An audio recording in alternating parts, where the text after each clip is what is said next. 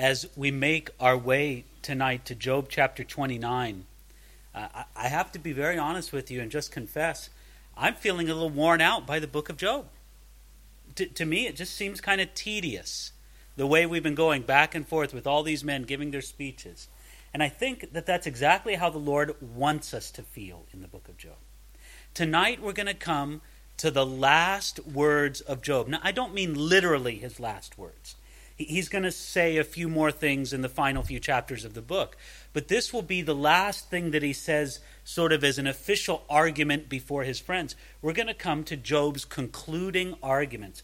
And I have to say, when you read them, there's something especially touching about Job's words this evening as we're going to study them. And, you would think that after Job is done talking, then we'd be all through. All right, finally, Lord, reveal yourself. No. Just in case you're not sick of men's words yet, God is going to bring forth one last guy named Elihu to speak to us, and we'll talk about Elihu next week. But let's talk for a few minutes now about Job, starting at chapter 29. Job is in the midst of this section that, spawn, that spans six whole chapters, from chapter 26 to chapter 31, where he is defending himself and proclaiming his own innocence. It's a very interesting uh, summary that Job makes of all his words before his friends. So we pick it up in the middle of that defense right here, Job chapter 29, verse 1. Job further continued in his discourse and said, Oh, that I were as in months past, as in the days when God watched over me, when his lamp shone upon my head and when by his light I walked through darkness, just as I was in the days of my prime, when the friendly counsel of God was over my tent, when the Almighty was yet with me, when my children were around me, when my steps were bathed with cream, and the rock poured out rivers of oil for me. This is a very touching scene we see here from the life of Job as he describes what it was like before this great catastrophe came upon him. Did you notice what he said in verse 2? Oh, that I were as in months past, as in the days when God watched over me. It's as if Job is remembering, you know, there was a time when God cared about me. There was a time when God watched over me. I want you to notice, he's not talking about losing his wealth here. He's not even talking about losing his family, although in the later verses here he's going to mention that. Number one, what Job lists, the, the, the, loss that grieved him the most was the sense that God was watching over him. He longed for the days when he had a sense of the closeness of God. There was a time when he felt that God watched over him, but those days were gone. And then he says in verse 3 when his lamp shone upon my head. Verse 4, when the friendly counsel of God was over my tent. Verse 5, when the Almighty was yet with me. See, Job fondly remembered the days when it seemed that God was for him rather than being against him. You know, again, we want to remind ourselves continually of this fact. The great crisis in Job's life after all of his catastrophic losses his great crisis was primarily spiritual, in that he did not sense the support and the nourishment of God in the aftermath of his loss. Listen, you, you, you can think of what it's like to have eyes that are used to the bright daylight, right? There you are. Your eyes are used to the bright daylight. You have no problem. You never wear sunglasses. You don't want them. Your eyes like the bright daylight. And then suddenly you're plunged into darkness. And there's no darkness that seems so dark as it is to the man whose eyes are used to the bright sunlight. That's what Job was like. His life used to be nourished by the bright sunlight of God's presence and love and care for him, and then it was gone. It's very interesting. Job sensed the great loss that he had from God. In verse 2, he, he, felt that he had lost the consciousness of God's preservation. God, you used to watch over me, now you don't. He, he felt that he had lost divine consolation. In verse 3, your lamp shone upon my head. You gave me some consolation, some comfort. Verse 3, he also says that, that he, lo- uh, he felt the loss of divine illumination. I used to be able to function because of the light of God in my life, but now it's gone. And then he lost the sense of divine communion. That phrase in verse 4 is so powerful. When the friendly counsel of God was over my tent. Isn't that beautiful? to, to think of the friendly counsel of God being over your tent. Job says, That's what it used to be for me. Now it's all gone. And then, if it can get even more powerful in verses 5 and 6, did you see what he said? When my children were around me, when my steps were bathed in cream, and the rock poured out rivers of oil for me. Can you almost see a tear rolling down Job's face as he remembers the tragic death of his children? And he's thinking of those happy years when the children were little and they would dance around their beloved father, and the happiness and the joy and the peace in the home, and how wonderful it was. All of that now seems a, a long, long way from Job. So he goes on to describe more of the blessings that he used to destroy, uh, used to enjoy. Look at verse seven. He says, "When I went out to the gate by the city, when I took my seat in the open square, the young men saw me and hid. The aged arose and stood. The princes refrained from talking and put their hand on their mouth. The voice of the nobles was hushed, and their tongue stuck to the roof of their mouth." When the ear heard, then it blessed me. And when the eye saw, then it approved me. Because I delivered the poor who cried out, the fatherless, and the one who had no helper. The blessing of a perishing man came upon me, and I caused the widow's heart to sing for joy. I put on righteousness, and it clothed me. My justice was like a robe and a turban. I was eyes to the blind. I was feet to the lame. I was a father to the poor. And I searched out the case that I did not know. I broke the fangs of the wicked and plucked the victim from his teeth. Now, again, Job is describing here how he used to have such wonderful and righteous relationships with other people. He says in verse 7, I used to go out to the gate by the city. And then he says, I took my seat in the open square. Job once had a position uh, of community leadership, and he was feared and honored by the young men. He was respected by the aged men. Even princes and noblemen stopped and listened to him. And there's Job, a leader in the community, one of the wonderful men of the city. And then verse 11, he says, When the ear heard, then it blessed me. And when the eye saw, then it approved me. Not only did Job gain the attention of the people and the leaders in the days past, they also liked him and what he had to say. He was blessed and approved by the people who heard him. He's remembering how great it used to be. Now, listen, why did people like Job? It wasn't because he went around town just throwing out his money to buy friends. No, it was because he was a righteous man, that he cared about people, and he was a one man social service agency. Look at it there in verse 12. Because I delivered the poor who cried out. Verse 13. I caused the widow's heart to sing for joy. Verse 15. I was eyes to the blind and I was feet to the lame. Job described how his reputation for wisdom and goodness was deserved. Here was a man of good works and noble works, especially to the poor and the disadvantage. Now, again, this reminds us that even though Job was a man of great wealth and influence, we know that all the way back from Job chapter 1, Job used his wealth and influence to do good instead of simply being greedy and selfish with his wealth. He's a wonderful, marvelous man. Now, I, want you to notice that this little section we have right here, verses 7 through 17, is very interesting because it's the first time in the book of Job that Job calls attention to his own righteous works. Isn't that remarkable? Because for chapter after chapter that we've seen before, his friends have all been accusing him of being an unrighteous man. Now, listen, if I was a righteous man like Job, and all my friends were accusing me of being unrighteous, one of the first things I would do would say, Look at all the good I've done. Look at all the people I've helped. How dare you say these things to me? I want you to notice that Job waits all the way here until chapter 29 before he brings up any defense of his own righteousness on those grounds. But he's going to do it in this chapter, he's going to do it again in chapter 31. Going on here now, verse 18. Then I said, I shall die in my nest and multiply my days as the sand. My root is spread out to the waters, and the dew lies all night on my branch. My glory is fresh within me, and my bow is renewed in my hand. You see, it used to be that there was a time in Job's life where he had confidence, that he felt that he would die happy and secure in his nest, so he says, after a good long life. And then he says in verse 19 that it was like his root was spread out to the waters. In verse 20, that his glory was fresh within him. We have the sense of the blessing and the abundance and the confidence in Job's life that he once had. And listen, it made it all the more unbearable for Job because he was so blessed before that now he seems so cursed by God now.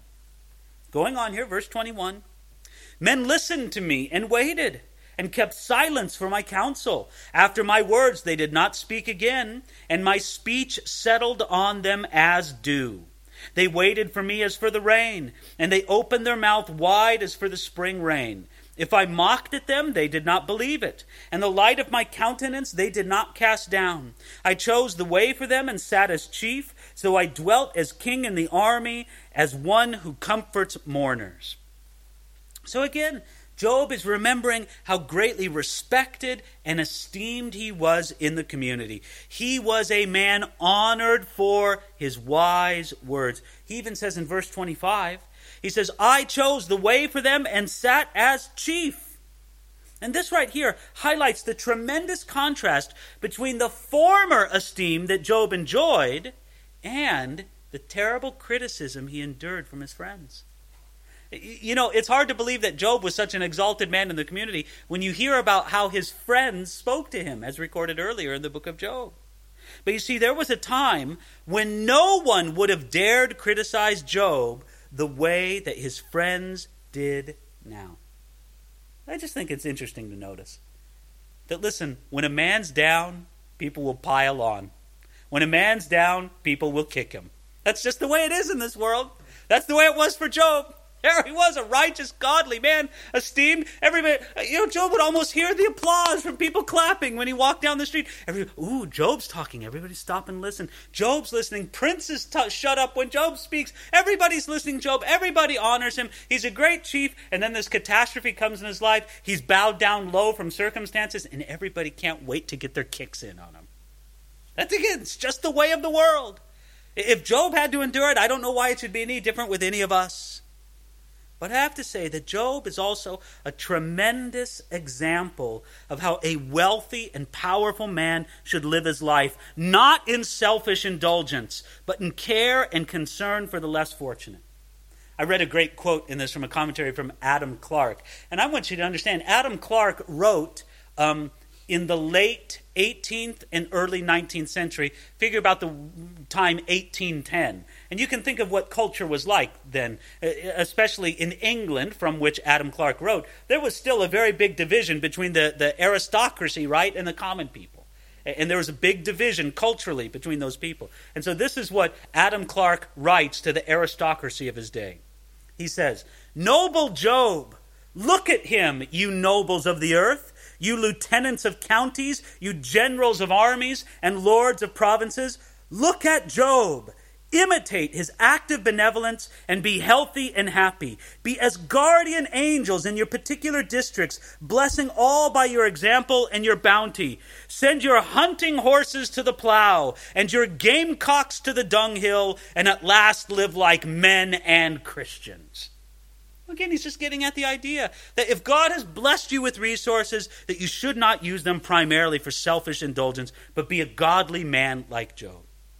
Now, continuing on, verse uh, 30, here comes the contrast, right? Verse 29 is basically the chapter, How Great It Used to Be. Chapter 30, it's how terrible it is now. Verse 1. But now they mock at me, men younger than I whose fathers I disdain to put with the dogs of my flock. Indeed, what profit is the strength of their hands to me? Their vigor has perished. They are gaunt from want and famine, fleeing late to the wilderness, desolate and laced, who pluck mallow by the bushes and broom tree roots for their food. They were driven out from among men. They shouted at them as a thief. They had to live in the clefts of the valley, in the caves of the earth, in the rocks. Among the bushes they brayed under the nettles they nestled. They were sons of fools, yes, sons of vile men. They were scourged from the land. That's a very interesting paragraph here. Notice what Job says here in the first few verses. But now they mock at me, men younger than I. He's thinking of the people who mock at him, right? These, these kids, men younger than him Men younger than Job were mocking him. And then he says, And then I think of what kind of despicable young men these are. They're so despicable. Let me tell you about their fathers. Did you notice that in verse 1? Whose fathers I disdain to put with the dogs of the flock. These guys are of such low character, I wouldn't even let the dogs of my flock keep their company. That's how bad they are. And again, he, he's tortured by the irony of it all. The sons of men whom Job would not even put with the dogs of his flock were now his mockers and his critics. Job thought of all the worthless men who were now his loud critics and how unjust it was all. Verse 9 And now I am their taunting song Yes, I am their byword. They abhor me. They keep far from me. They do not hesitate to spit in my face, because he has loosed my bowstring and afflicted me. They have cast off restraint before me. At my right hand the rabble arises. They push away my feet, and they raise against me the ways of destruction. They break up my path. They promote my calamity. They have no helper. They come as broad breakers. Under the ruinous storm they roll along terrors are turned upon me. They pursue my honor as the wind, and my prosperity has passed like a cloud. Now, think of the worthless men that Job described in verses 1 through 8.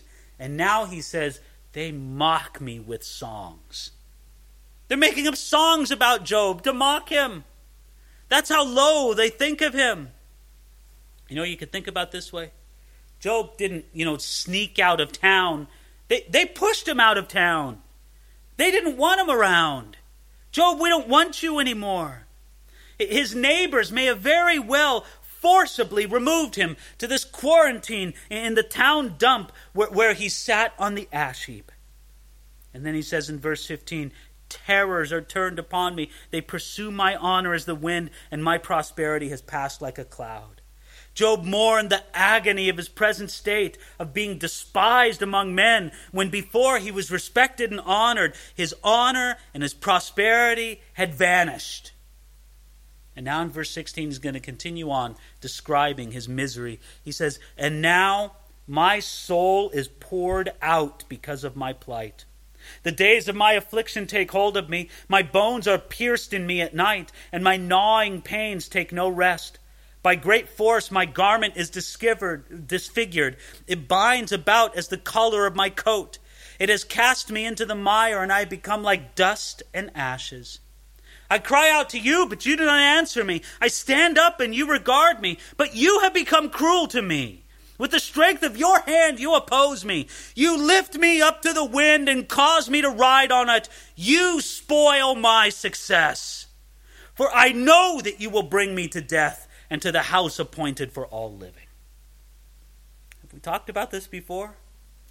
How reading the book of Job and studying Job in the book of Job is like a roller coaster. Sometimes he's going up high, high, high. Oh, Job, I know that my Redeemer lives and I will stand with him on that day. And other times he's screaming out to God, You spoil my success. You see, he, he's in agony. Verse 16 my soul is poured out because of my plight. Job's describing his present crisis. He described the persistent, gnawing pains that were always with him. But for him, it, it was very much at the core, it was first of all a crisis of his soul. And in verse 17, my bones are pierced. Verse 18, my gnawing pains take no rest. My garment is disfigured with poetic power and eloquence Job described the physical agony of his suffering. I kind of like the New Living Translation of verses 18 and 19. Let me read that to you. It says, In his great power, God clutches at my clothing. He grabs me by the collar of my coat. He throws me in the mud. You know that picture you've seen probably 20 times in Western movies where the guy in the saloon gets picked up, you know, by the rough guys in the saloon, and they run him out of the saloon and they throw him down in the mud of the street. Job says, That's me. And God's the guy who threw me out. That's how exactly how I feel. He's wrestling with the sheer pain of his disease, almost as if it's a monster coming out after him. And verse 20, it's so interesting here. I got to admit that this is absolutely fascinating to me. Verse 20, he says, I cry out to you, but you do not answer me. Listen, I want you to know. Haven't we seen this for about what seems like 50 chapters? Job crying out to God, but it doesn't seem that God answers him. Listen, I think that in some ways, that phrase in verse 20 is the essence of what faith is all about. I cry out to you, but you do not answer me. Now, listen, a lot of people would say, well, if God's not going to answer me, I'm not going to cry out to him, right? You don't answer me? Forget it. And other people say, well, I'll only cry out to God if He guarantees me an answer. But the essence of faith is to say, I keep crying out to you, God. Why won't you answer me? I want to suggest to you that there's classically two ways of gaining the favor and the approval of God. The, the first way is like this you try to be very, very, very good, and you hope that God will take notice of what a good boy or good girl you are, right? Oh, God notices you. Oh, good. Now God likes me. And then here's the other way. Here's the Job way. You grab hold of God, you beg for his blessing, and you refuse to let go of him until he comes through. That's Job. That's Jacob wrestling with the, with the angel of the Lord till the break of dawn, right? Say, look, forget this business about me being good enough. No, God, I'm holding on to you, and you won't answer me, but I'm going to keep calling you on it. I'm going to keep calling out to you. I'm not letting go of you until you bless me. That's Job's attitude right here. You see, this was the very worst aspect of Job's suffering the sense that God had forsaken him. He undeniably felt that God was against him. Did you notice that in verse 21? With the strength of your hand, you oppose me. Verse 22, you spoil my success.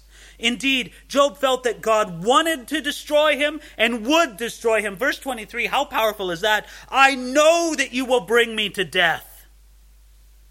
This is under a very severe depression of spirit.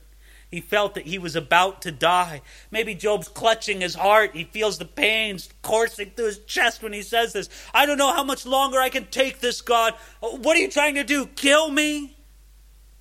And then he continues on, verse 24. Surely he would not stretch out his hand against a heap of ruins, and then if they cry out when he destroys it. Have I not wept for him who was in trouble? Has not my soul grieved for the poor? When I looked for good, evil came to me. And when I waited for light, then came darkness. My heart is in turmoil and cannot rest. Days of affliction confront me. I go about mourning, but not in the sun. I stand up in the assembly and cry out for help. I am a brother of jackals and a companion of ostriches. My skin grows black and falls from me. My bones burn with fever. My harp is turned into mourning, and my flute to the voice of those who weep. Verse 24, isn't it interesting? Surely you would not stretch out your hand against a heap of ruins. It's as if Job is saying this God, you're more merciful than this. Look at me, I'm just a heap of ruins. I'm crying out to you. Why won't you respond to my cries? And then again in verse 25, now he's reminding God again of his righteousness. Have I not wept for him who is in trouble? Has not my soul grieved for the poor? Listen, God, why won't you treat me with the same kindness that I treated other people with? And again, this is a, a deep, deep argument that Job makes. Verse 27 My heart is in turmoil and I cannot rest. Perhaps Job just tried to just take it easy and not get so troubled over his problems. I mean, wouldn't you feel like counseling Job that? Job, Job, Job. Breathe in and out, Job. Take a drink. Go lay down, Job.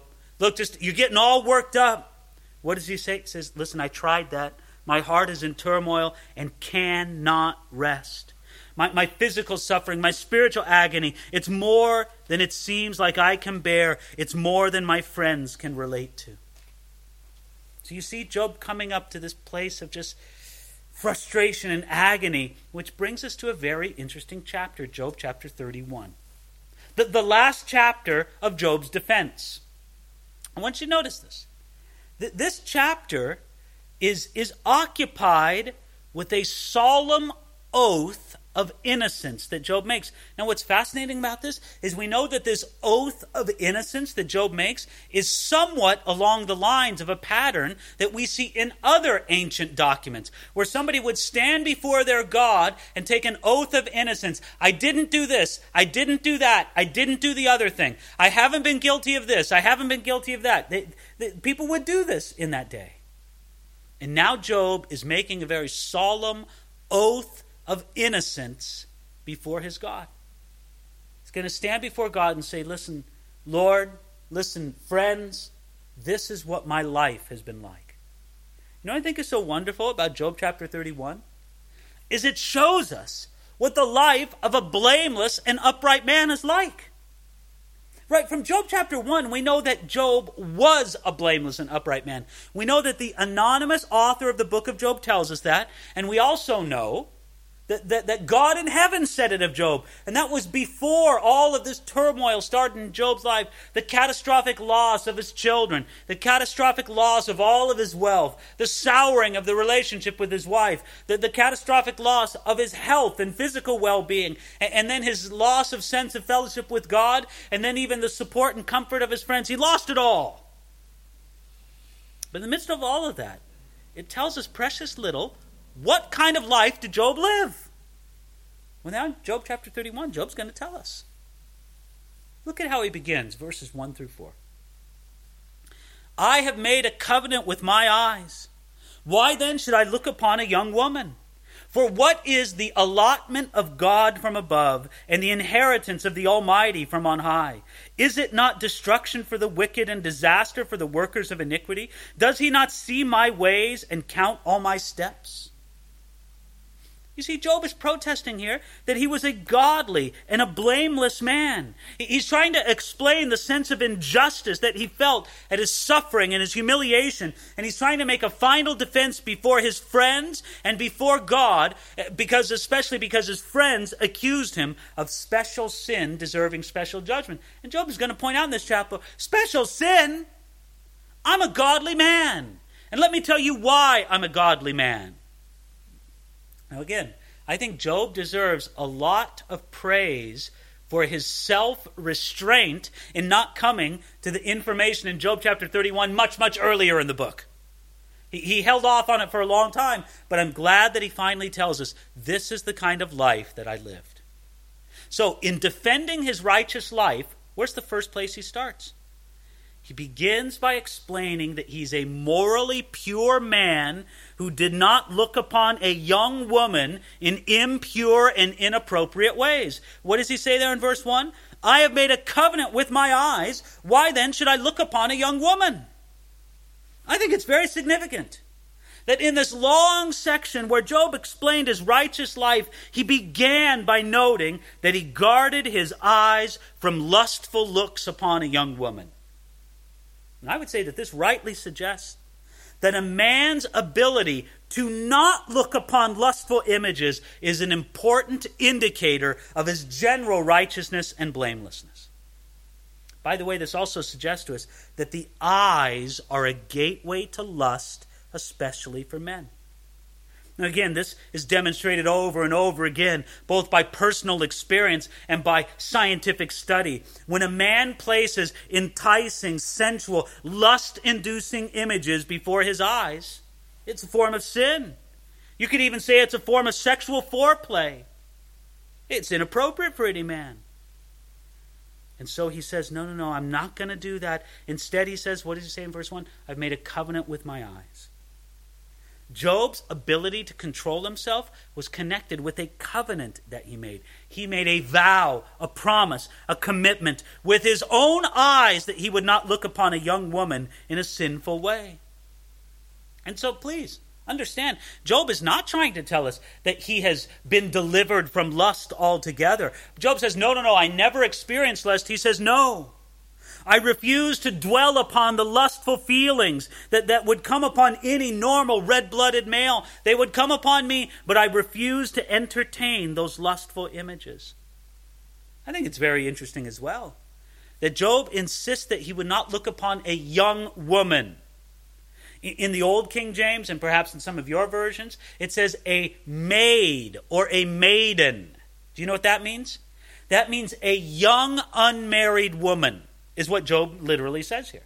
Now, you know what I find fascinating about that? Job was a man of incredible wealth and prestige. He could have had a thousand wives if he wanted to. He basically could have looked upon any maiden, any young woman that he wanted, and said, I look at you, I want you. Job didn't do that. He said, No, I won't do that. The culture says it's okay for a rich and influential man like me to have as many young women as I want to. I just keep adding wives, right? Marry him, marry him, marry him, marry him, fine. Job says, No, that's not for me. Job restrained himself from women that other people in the same circumstances would not restrain themselves from.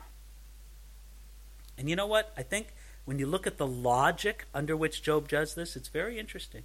Look at what he says. The logic is explained in verse 2. Uh, Mr. Job, why have you made a covenant with your eyes that you won't look upon a woman? What's the harm in just looking, Job? Can you please explain it to me? What does he say, verse 2? For what is the allotment of God from above? You see, in the context of Job's self control when it came to lust, he considered what the allotment from God from above was. He understood that the young woman that he would be enticed to look upon was not the allotment of God for him. Her and her beauty, it didn't belong to Job in any meaningful way. I find it very interesting in the book of Leviticus. It reinforces this biblical principle. In chapter 18, it, it, relates the principle of how, and it uses this terminology in Leviticus 18, the nakedness of somebody. It says that the nakedness of an individual belongs to that individual and to their spouse, and it doesn't belong to anybody else. Therefore, when a man looks upon the nakedness of a woman who's not his wife, he takes something that does not belong to him. It's not allotted to him. And Job said, What is the allotment of God from above? I want you to consider that there certainly existed in Job's day some type of pornography. You know how I can say this with confidence? Because archaeologists will tell you that some of the earliest artifacts that they dig up are grotesquely sexualized images, ancient versions of pornography. The earliest artistic images are of women and men in highly sexualized motifs. Nevertheless, Job certainly did not have to contend with the very sophisticated and gigantic and, and far reaching modern pornography industry that there is today. Nevertheless, it's still God's command for us today to confine our visual arousal as men to the one that God has allotted for us. God has allotted one for you. That's all you do. In this context, it's very helpful for a man to ask himself, whose nakedness belongs to me and whose does not? You know, only a very proud or depraved man would think that every woman's nakedness belongs to him. A moment of thought reinforces this biblical principle. Only the nakedness of his own wife is the allotment of God from above for a man. And his own wife is what? Did you notice the words he said? The inheritance of the Almighty from on high for his visual arousal. Then in verse 3, Job considers the result of not doing this. Is it not destruction for the wicked and disaster for the workers of iniquity? You see, in the context of Job's self control when it came to lust, he also considered the destructive nature of allowing oneself to be aroused by alluring images. He perhaps considered the lives of other people who had been destroyed by lust and the sexual sin that began with visual arousal. Listen, Job had to contend with it in his day. We have to contend with it in our own day. But I think that these principles that Job lays out for his own purity are very valuable for us. He made a covenant with his eyes. He didn't give in to lust. He, he didn't go along with the culture. The culture said, Go ahead, take a maiden. Job said, No, I will not. He considered what was the allotment of God from above. God, what do you give me? And then notice in verse 4, what does he say? Does he not see all my ways and count all my steps? You see, In the context of Job's self control when it came to lust, it was helpful for him to consider that God's eye was on him all the time. God's with you all the time. If you'd really consider that, that might change your behavior. It might change what you look at. It might change what you allow your heart and your mind to pursue. I find it fascinating. When Job is defending his own integrity as a man of God, where does he begin? He begins at this very point by saying, I, as a godly man, have made a covenant with my eyes. Next, verses 5 to 8. Nobody should think that that's all there was to Job's godliness. No, not at all. It's the first thing he listed, but look at verse 5. He's going to explain how he was not guilty of falsehood. He says, If I have walked with falsehood, or if my foot has hastened to deceit, let me be weighed on honest scales, that God may know my integrity. If my step has turned from the way, or my heart has walked after my eyes, or if any spot adheres to my hands, then let me sow and another eat. Yes, let my harvest be rooted out. You see, Job also proclaimed his blameless life because he lived an essentially truthful life. He wasn't afraid to be weighed on honest scales and have his life examined in an honest way. He says in verse 7 If my step is turned from the way, verse 8, then let me sow and another eat.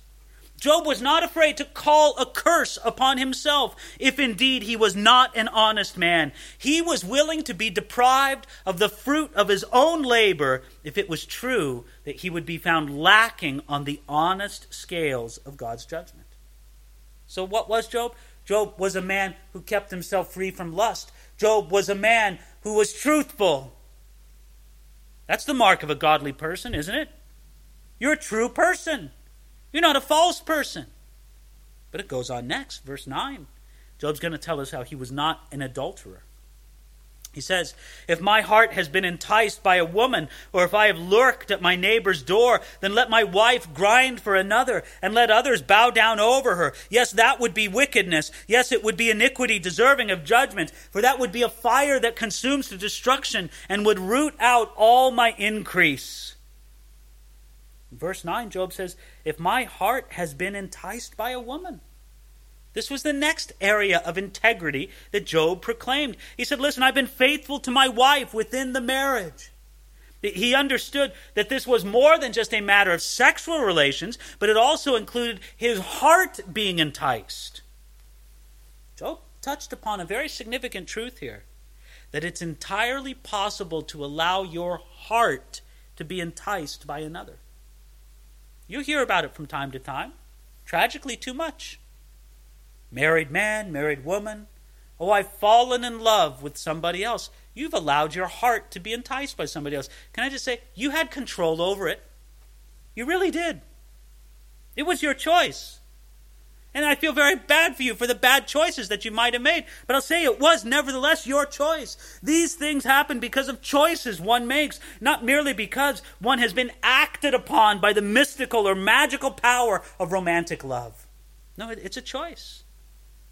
Instead, Job insisted that for him to have his heart be enticed, it would be wickedness, and indeed it would be iniquity deserving of judgment. He says, Listen, if I've been unfaithful in heart or in action towards my wife, then let my wife be taken away from me and given to another. Let my wife grind for another.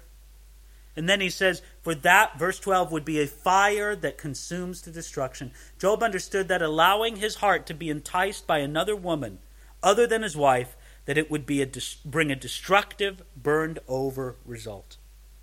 By the way, I think it's very interesting what he says there in verse 12 and root out all my increase.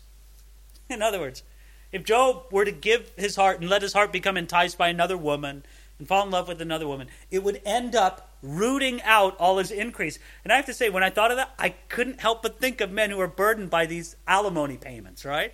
All their wealth just disappears to, to these string of wives that they had in the past. It, well, look, Job told you right there, it would root out all of his increase if he had done this. Many men who feel themselves under oppressive alimony or child support payments because they allowed their heart to be enticed by another woman They've lived out this statement by Job and they've seen all their increase rooted out. Now, in this case, we can see Can't we see from this? Job was actually tempted to adultery, but he resisted the temptation. In other words, the, the knock came at the door of Job's heart to commit adultery, but he resisted. He stood strong against it. And so can we in the power of Jesus Christ. Okay, so that was the third thing. He did not commit adultery. What's our list so far? He didn't give himself over to lust. He was honest. He, he, he didn't commit adultery. I'm going to forget this list as we go on, but let's, let's go. Verse 4 here. Or the fourth one, verse 13. He, he didn't treat his servants cruelly. He said, If I've despised the cause of my male or female servants when they complained against me, what then shall I do when God rises up? When he punishes, how shall I answer him? Did he not make me in the womb? Did not he who made me in the womb make them? Did not the same one fashion us in the womb? This, this is astounding. Now, please remember that it's very likely, I, I would say uh, of almost certainty, that Job lived before the time of the law of Moses. And the law of Moses had very progressive laws concerning slaves, how to treat your slaves, and the rights of a slave. Job was even more progressive than the law of Moses. He says, Listen, if I've despised the cause of my male or female servant, why would I ever do that? Did you notice his logic? Verse 14 what then shall I do when God rises up? When he punishes, how shall I answer him? One reason why Job treated his servants well was because he understood that he had to answer to God for his actions towards others, including his servants. He understood that God cared about his servants and he would avenge ill treatment of his servants. And then he says in verse 15 something that is absolutely astounding for the ancient world. He says this did not he who made me in the womb make them? What's another reason why Job treated his servants well? He realized their essential humanity. You know, basically, to hold somebody in slavery, you have to consider them subhuman. You have to tell yourself that. They're not of the same order of humanity as I am. That's the excuse you have to keep telling yourself. And what did Job say? He says, No, I couldn't treat my servants cruelly. I couldn't treat them badly because I knew that they were the same as I. In, in 1886, that was the year of one commentator I read named Bradley. And he said this He said, Think of this and contrast it with the laws or the feelings of slaveholders in Greece or Rome, or in our times, much nearer our own, in Christian Jamaica of the days of our fathers, in a Christian North America in our own days. It's true. So, that's the next thing. The fourth thing he did was he did not oppress his slaves. Now, number five, he didn't victimize the poor or the weak. starting out verse 16. If I have kept the poor from their desire, or caused the eyes of the widow to fail, or have eaten my morsel by myself so that the fatherless could not eat of it, but from my youth I reared him as a father, and from my mother's womb I guided the widow if I have seen anyone perish for lack of clothing, or any poor man without covering, if his heart has not blessed me, and if he has not warmed with the fleece of my sheep, if I've raised my hand against the fatherless, when I saw that I had help in the gate, then let my arm fall from its shoulder, and let my arm be torn from its socket. For destruction from God is a terror to me, and because of his magnificence I cannot endure. Now, as a further testimony to his righteousness, Job insisted that he had been good and kind to the poor and to the helpless, such as the widow and the fatherless. Verse 19, he says, If I've seen anyone perish for lack of clothing, right, if I've been uncompassionate to the poor and needy, you see what he said in verse 22? Very picturesque. Then let my arm fall from my shoulder basically let somebody rip my arm from its socket and let them beat me over the head with it. That kind of idea.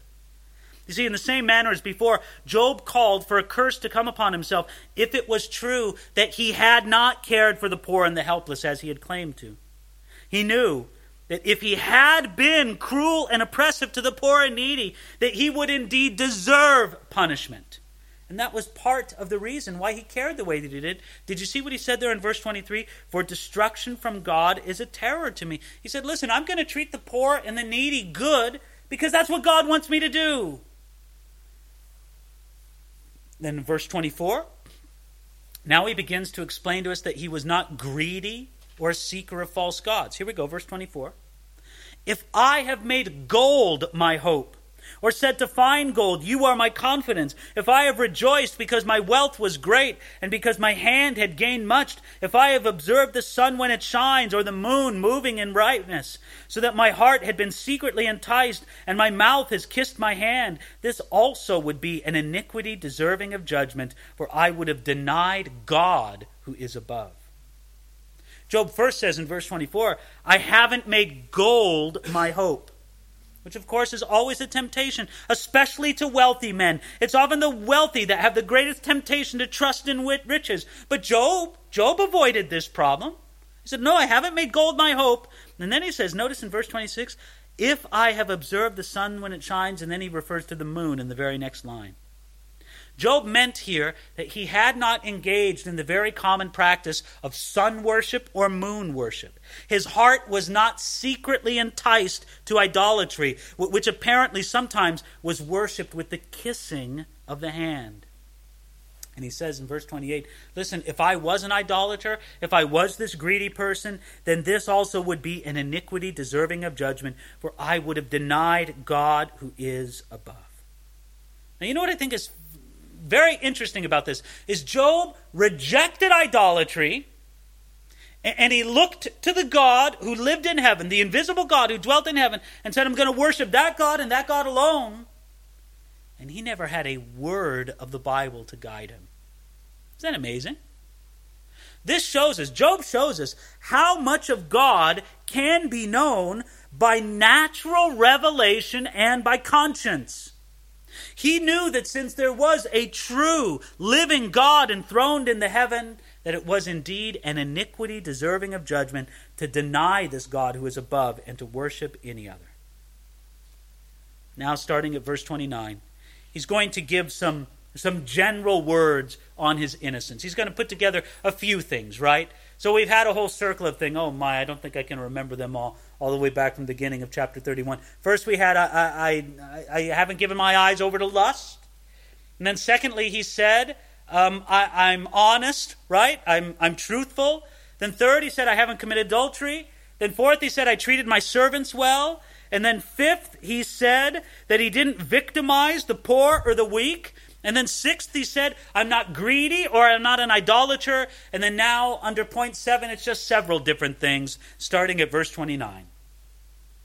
If I have rejoiced in the destruction of him who hated me, or lifted myself up when evil found him, indeed I have not allowed my mouth to sin by asking for a curse on his soul. Now, I want you to notice this. Job here is saying, that I haven't been happy when my enemies have suffered and been destroyed. You know, that's certainly the mark of a man after God's own heart. God says in Ezekiel 33 that he takes no pleasure in the destruction of the wicked. And Job says, No, even people who are my enemies, I didn't take pleasure when they were destroyed. And then verse 32, excuse me, verse 31 is where we left off. If the men of my tent had not said, Where is that that has not been satisfied with his meat. But no sojourner had to lodge in the street, for I've opened my doors to the traveler. Here, Job says, Listen, I've been a hospitable person. Whenever anybody needed a place to stay, whenever they needed food at my table, I gave it to them. Mine was a place of hospitality. And then, starting at verse 33 If I have covered my transgression, as Adam by hiding my iniquity in my bones, because I feared the great multitude and dreaded the contempt of families, so that I kept silence, and so that I did not go out of the door. And then he stops. You see, here he says, If I had covered my transgression as Adam, hiding iniquity in my bosom. Listen, I'm not covering anything, is what he's saying. By the way, wasn't that the great accusation of Job's friends against him? Job, all this catastrophe came upon you. It must have come upon you because you were wicked. You're hiding something. And so now, towards the very end of his defense, of the proclamation of his righteous life, he says, I'm not like Adam. By the way, don't you think it's wonderful that Job knew the Adam and Eve story before the scriptures were written? That it was passed down as an oral tradition, that people knew this? That humanity understood this? That Job knew who Adam and Eve were. And then he said, Listen, you friends of mine, you say I just appear to be righteous, but I'm covering something. And he says, If I have covered my transgression as Adam by hiding iniquity in my bosom, and the implication is there, then let me be cursed. Or, if I hid my sin because I feared the great multitude, as he says in verse 34. Job here answered the accusation that he was motivated to hide his sin because of fear of the great multitude. He says, No, that's not me. Then I find the end of verse 34 to be very interesting. I, I, like how it's translated in my Bible. In my Bible, the end of verse 34 has a dash. Now, that original dash is not in the original Hebrew, but I think it's legitimate from the translator. Because here it seems to me that at the end of verse 34, Job just breaks off. Some people wonder if there's not some you know slight corruption in the original manuscript and maybe a couple words or a couple verses have been lost but i don't think that's necessary. I think job has been going through defending his righteous life and, and now he's tired of it all. And he gets back to it here to the core of it all here verses 35 through 37 please look at this carefully oh that i had one to hear me here is my mark Oh, that the Almighty would answer me, that my prosecutor had written a book. Surely I would carry it on my shoulder and bind it on me like a crown. I would declare to him the number of my steps. Like a prince, I would approach him. It seems here that Job interrupted the defense of the morality and the righteousness of his life, and he probably had more he could say to defend himself. I mean, we went through a pretty good list of Job's righteous life, right? But he probably could have gone on and said more things and how he was a righteous and godly man, but he broke off all of that line of re- reasoning and made a final, dramatic appeal to be heard before the throne of God. It's as if Job is shaking his hands towards heaven, saying, Why won't you answer me? When will you let me appear before you? I, like what one commentator, his name is Smick, what he says here. He says Job strategically brought his oration to its climax with a sudden change in tone. He was now sure of his innocence, so confident of the truthfulness of these oaths that he affixed his signature and presented them as his defense with a challenge before God for a corresponding written indictment.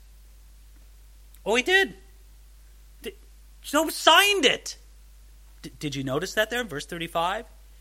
Here is my mark. Now, literally in the Hebrew, it's here is my ta.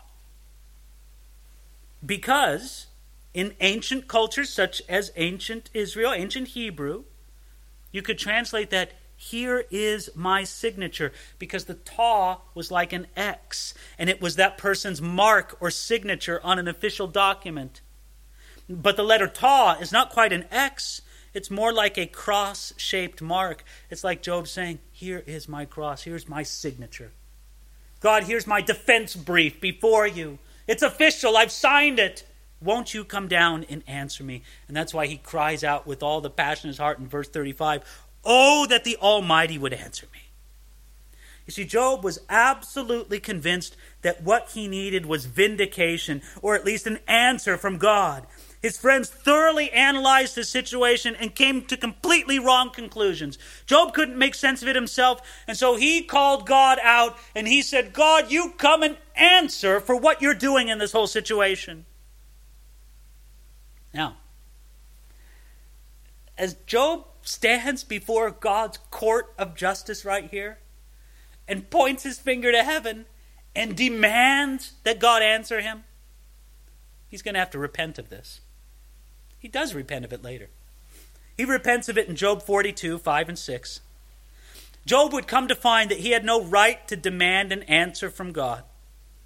You know what's so interesting? Here's Job crying out with all of his heart, with all of his soul, God, answer me! And when God appears in a few chapters, we'll get to this after Elihu next week. When God appears, God doesn't answer him. I mean, that's one of the most mind blowing things. When God comes and speaks to Job, he doesn't give him any answers. Now, Job, Let me explain to you why this happened. See, there was this problem between me and Satan, and I wanted to sort it out, and I was using for an example. And Satan came back to me and said, Well, no, God doesn't do any of that. And you know what? We'll, we'll get into that when we get into that. But what I just want you to understand is can't you sympathize with Job right now? That you, you, you feel like what you really need from God is an answer.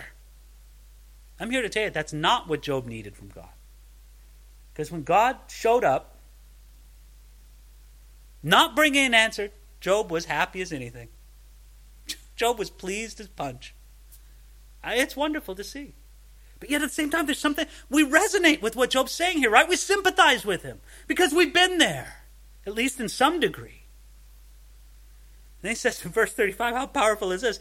Oh, that my prosecutor had written a book. This shows the profound yet understandable spiritual confusion of Job. He felt that God was his accuser. He felt that God was his prosecutor, when really it was Satan. Right? We sympathize with Job. We know that he could not have seen behind the mysterious curtain that separates heaven from earth, and yet we learn from what Job should have known. And he goes, If you would have written out the accusation, oh, my heavenly prosecutor, what does he says in verse 36? He says, Surely I would carry it in my shoulder. Here, Job is stepping over the boundary that he would later repent of. He longs to have the accusation of God written out so he could refute it as he had so refuted, effectively refuted his friends. It's almost as if Job's saying this Okay, God, I answered my friends. They, they don't have anything more to say. I've shut them all up. Now, why don't you bring your accusation against me and I'll answer it too? You write it out for me, God. I'll put it on my shoulder. I'll approach you. Did you see that in those verses? I'll approach you like a prince. Job was confident in what he knew. He knew that he was a blameless and upright man who did not bring the catastrophe upon himself by his own special sin. But you know where Job's problem was? He was much too confident because there were things in the situation that he could not see things that happened in the spiritual realm. They were known to us in Job chapters 1 and 2, but they were unknown to Job in the story. Somewhat like Job's friends, Job thinks he knows more about his situation than he really does. So, verse 38 If the land cries out against me, and its furrows weep together, if I've eaten its fruit without money, or caused its owners to lose their lives, then let thistles grow instead of wheat and weeds instead of barley. The words of Job are ended. See, in this chapter, Job testified to his own integrity in the most solemn of terms, calling repeated curses upon himself if his friends could indeed demonstrate that he was a conspicuous sinner that was worthy of a conspicuous judgment or discipline from God.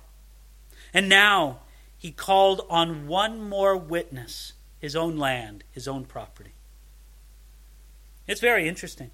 There's a few places in the scriptures where the land is called forth to be a witness in, in the, land is called forth as a witness. Well, land, you come up and witness against me.